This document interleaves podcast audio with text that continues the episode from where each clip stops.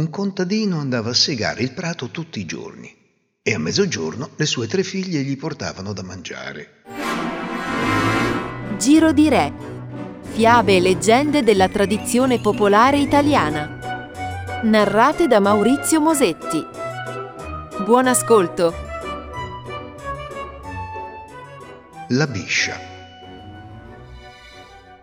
Un contadino andava a segare il prato tutti i giorni e a mezzogiorno le sue tre figlie gli portavano da mangiare. Un giorno andò la prima e quando fu nel bosco, essendo stanca, si sedette su una pietra a riposare. Appena si sedette, sentì dare un gran picchio sottoterra e da sotto la pietra uscì una biscia. La ragazza lasciò il cesto e Gambi, aiutami! scappò via. E quel giorno il padre restò a pancia vuota. Tornò a casa e sgridò alle ragazze. L'indomani ci andò la seconda. Si sedé sulla pietra e capitò lo stesso. Cambia, aiutami! Allora la terza disse: Io non ho paura. E invece d'un paniere di roba da mangiare, se ne portò due. Quando sentì dare il picchio e vide la biscia, le diede un paniere di roba e la biscia le parlò. Portami a casa con te, disse farò la tua fortuna. E la ragazza se la mise nel grembiule.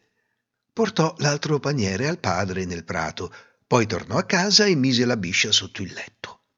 La biscia ogni giorno diventava più grossa, tanto che sotto il letto non ci stava più. Andò via, ma prima di partire lasciò in dono alla ragazza tre sorti, che piangendo le cadessero lacrime di perle e argento che ridendo le cadessero dal capo chicchi di melagrana d'oro e che lavandosi le mani le uscissero di tra le dita pesci d'ogni qualità. Quel giorno in casa non c'era nulla da mangiare e il padre e le sorelle erano disperati dal digiuno, ma lei subito provò a lavarsi le mani e la catinella si riempì di pesci. Le sorelle diventarono invidiose e persuasero il padre che c'era qualcosa sotto ed era meglio chiudere la ragazza nel solaio. Dalla finestra del solaio la ragazza guardava nel giardino del re e c'era il figlio del re che giocava alla palla. Giocando alla palla fece uno scivolone e cadde in terra e la ragazza scoppiò a ridere. Ridendo le cadde giù una pioggia di chicchi di melagrana d'oro. Il figlio del re non riusciva a capire da dove erano caduti perché la ragazza aveva subito chiuso la finestra. L'indomani, tornando in giardino per giocare alla palla, il figlio del re vide che c'era nato un melograno, già alto e carico di frutti. Fa per cogliere le melagrane, ma l'albero cresceva a occhiate e bastava alzare una mano perché i rami s'alzassero d'un palmo. Visto che nessuno riusciva a cogliere neanche una foglia da quell'albero, il re fece radunare i savi perché gli spiegassero l'incanto. E il più vecchio di tutti i savi disse che poteva cogliere quei frutti solo una ragazza, e quella sarebbe stata la sposa del figlio del re. Allora il re mandò fuori il bando che tutte le ragazze da marito venissero al giardino, pena la testa, per provare a cogliere le melagrane. Vennero ragazze d'ogni semenza ma per raggiungere quei frutti non bastavano scale né scalette.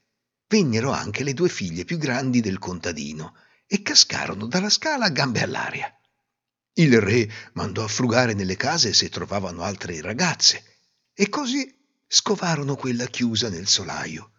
Appena accompagnata alla pianta, i rami si inchinarono e le porsero in mano le melagrane. Tutti gridarono Ecco la sposa! Ecco la sposa! E il figlio del re per primo. Furono preparate le nozze e le sorelle, sempre invidiose, erano invitate anche loro alla festa.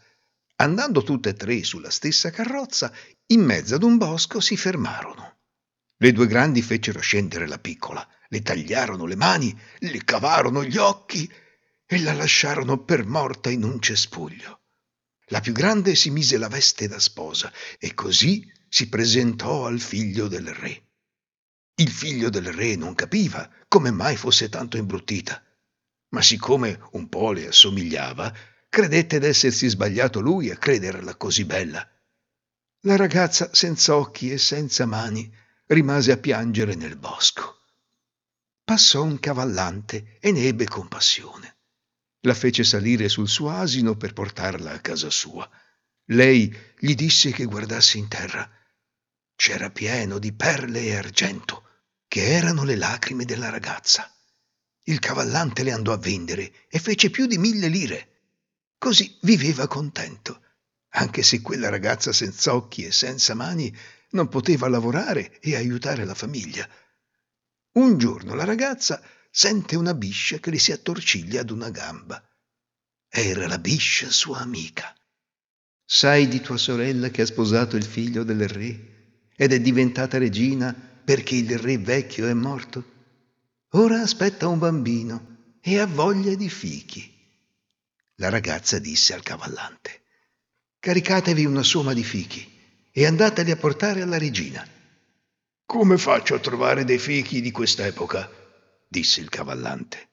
Difatti era d'inverno, ma la mattina dopo andò nell'orto e il fico era carico di frutti, così senza foglie com'era.